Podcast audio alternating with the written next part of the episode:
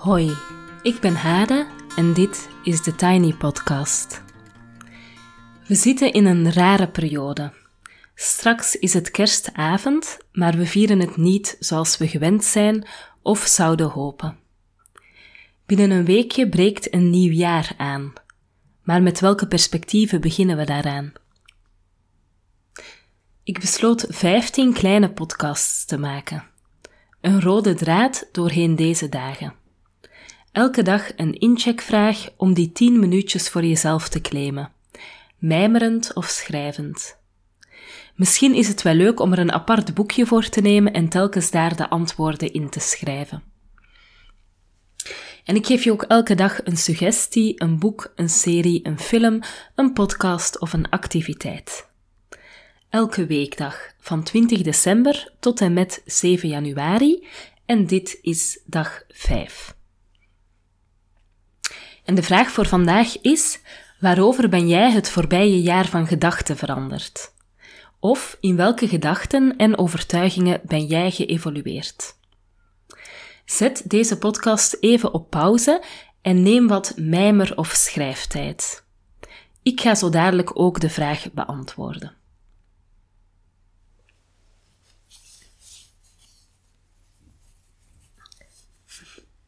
Zo.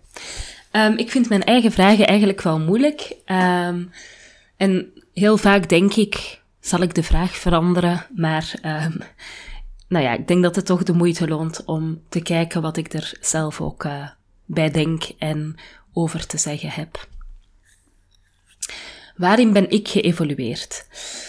Um, in 2019 werd ik ondernemer en dat was aanvankelijk niet van harte. ik wist wel dat het de juiste stap was en ik had zelf ontslag genomen op mijn werk, maar hoewel ik een heel bevlogen iemand ben wat inhoud betreft en thema's, de dingen die ik doe waar ik goed in ben, um, de dingen waarvoor ik sta die ik belangrijk vind, hoewel dat er dus zeker is, de passie is er, um, heb ik wel ook een soort van aversie tegen het commerciële. Sales, zoals dat dan heet, of marketing. Niet alleen het werk goed doen, maar ook zichtbaar maken. En een realistische factuur uh, sturen na een opdracht. Het gevolg daarvan was dat ik zelf cursussen volgde en webinars meedeed bij anderen waar ik vaak versteld van stond.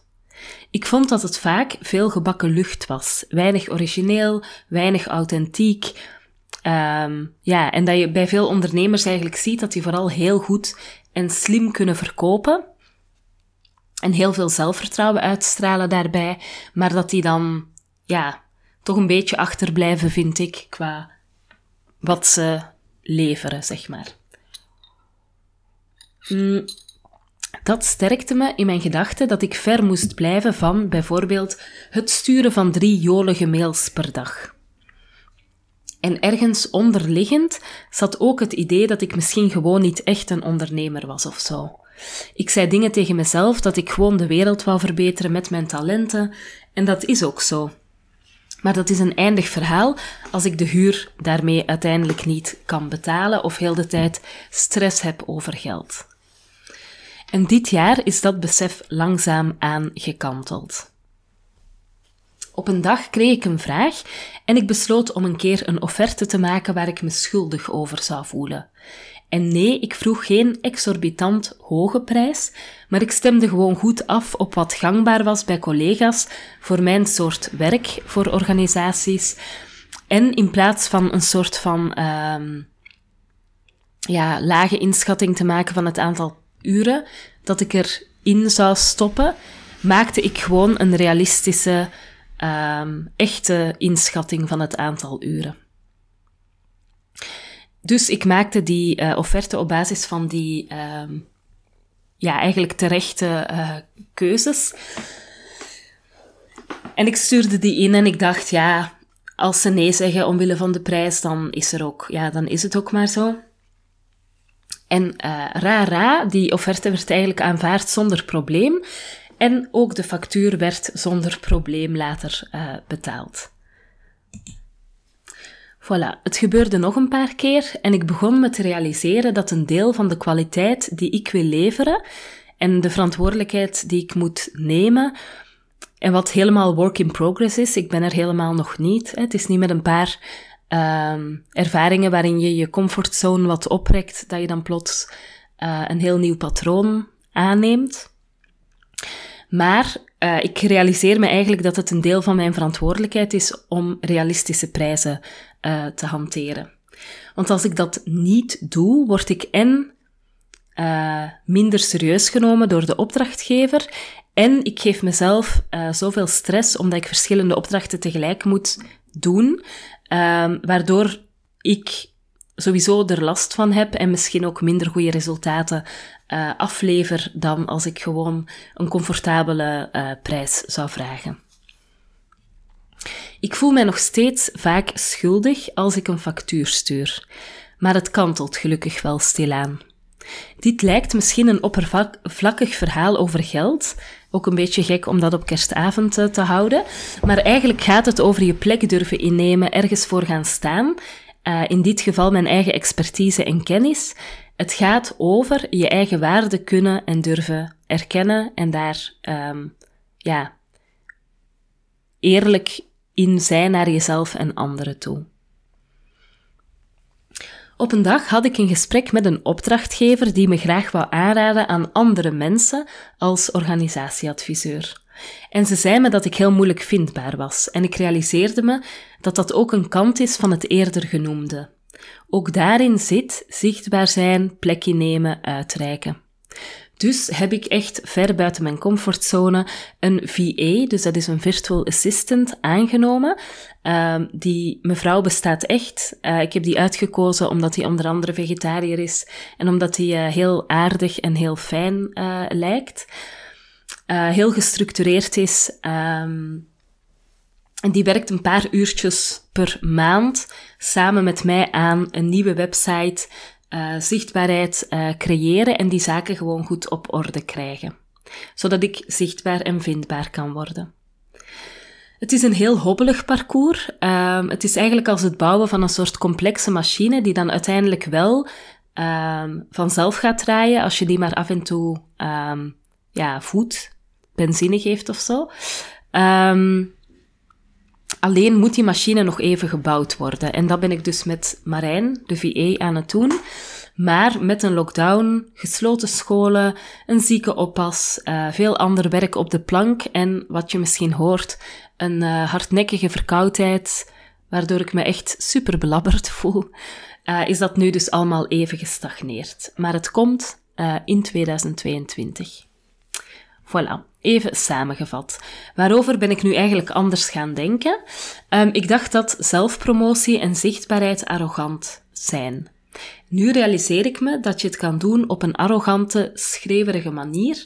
En daar hou ik duidelijk niet van. En dat zal ook nooit, denk ik, mijn manier zijn. Maar volgens mij kan het dus ook gewoon anders, op mijn manier. En mag ik mezelf toestemming geven om ruimte in te nemen. Mm. En blijkbaar heb en had ik schuldgevoelens over geld verdienen. Mijn waarde daarin bepalen en langzaam probeer ik die af te pellen. Ik heb geen idee waar dit vandaan komt en ik heb ook besloten dit te onderzoeken in een systematische opstelling, omdat het zo'n diep geworteld issue is wat ik blijkbaar heb met geld. Als ik um, geen geld heb um, dus als ik krap bij kas zit, schaam ik mij. Als ik wel geld heb, schaam ik mij ook, want dan heb ik het beter dan anderen. En als ik een factuur moet sturen, schaam ik mij ook. En dat gaat zo ver dat ik een factuur nooit meteen stuur, maar dat ik die verzending altijd automatisch instel op een manier. Um, Nee, op een moment dat ik iets anders aan het doen ben, dan voelt het alsof er een soort buffer tussen mij en het sturen van het factuur zit, wat echt super absurd is, maar um, blijkbaar is er dus iets waardoor ik het heel moeilijk vind om uh, facturen te sturen, geld te vragen, maar ook om gewoon geld te hebben. En ook om geen geld te hebben. Dus het is sowieso een issue. Volwassen zijn, denk ik, betekent ook gewoon dat ik al die dingen niet moet afwijzen, negeren, uh, geen oordelen daarover moet hebben, maar dat ik ermee in het reinen moet komen en ze moet oppakken. En daar heb ik duidelijk nog een weg in te gaan. Uh, maar ik heb hopelijk tijd en ik heb echt ook het gevoel dat ik in 2021 daar echt een kentering heb ingezet. Voilà, voor vandaag wens ik je een hele fijne kerst en ik geef je graag een tip die daarmee te maken heeft. Ik weet dat veel mensen niet uh, gelovig zijn of niet meer. Um, of bijvoorbeeld zich niet tot de katholieke kerk of weet ik veel welke um, religie uh, bekennen. Um, toch kan een soort van ritueel moment, even los van uh, geïnstitutionaliseerde religie, kan een moment als kerstavond of kerst toch op een iets hoger plan tillen. Dus ik zou je willen aanraden uh, om even zo'n mini-ritueel momentje in te voeren. Bijvoorbeeld bij het begin van de maaltijd uh, even iedereen laten uitspreken waar hij of zij dankbaar voor is. Um, best is dan dat je geen rondje maakt, dat geeft superveel stress. Dus je vraagt gewoon, um, we maken het even stil en ik nodig iedereen uit om uh, even te noemen waar dat hij dankbaar voor is op dit moment. Um, je hoeft niks te zeggen. Uh, maar je mag het woord nemen als je het graag wil en ik ga zelf beginnen. En dan begin je gewoon zelf en dan uh, is er ruimte voor anderen om daarop in te pikken. En je moet ook totaal niet bang zijn dat het even stil is. Uh, wacht dan gewoon maar even en eh, daarna kan je afsluiten met zeggen... Um, nou ja, dat je dankbaar bent dat iedereen samen is en um, smakelijk eten, zoiets. Voilà. Uh, ik beloof je, als je zo begint, dat je dan echt ook met elkaar een laagje dieper komt in het, uh, in het gesprek en in de ontmoeting en in het samen vieren. Tot daar deze stichtelijke advisering. ik wens je een fijne kerst. Um, het is, um, ja, dit is het voor vandaag. Maandag is er weer een nieuwe aflevering en je kan me intussen ook volgen op Instagram, TheTinyPodcast. Je kan je abonneren Bijvoorbeeld via Google of Apple Podcast in Spotify of in je favoriete podcast app en dan krijg je de nieuwste aflevering altijd vanzelf in je overzicht. En als je deze podcast doorstuurt naar iemand die er ook graag naar luistert of hem deelt op social media, dan help je me om de podcast te laten groeien. Voor nu een heel fijne dag en heel veel goeds en heel veel liefs en uh, een zachte kerst. Um, en ook als je hem alleen viert, ik weet dat dat voor sommige mensen een realiteit is, dan hoop ik dat je goed gezelschap vindt in jezelf. Um, voilà. En dat je er voor jezelf iets van kan maken. Tot maandag.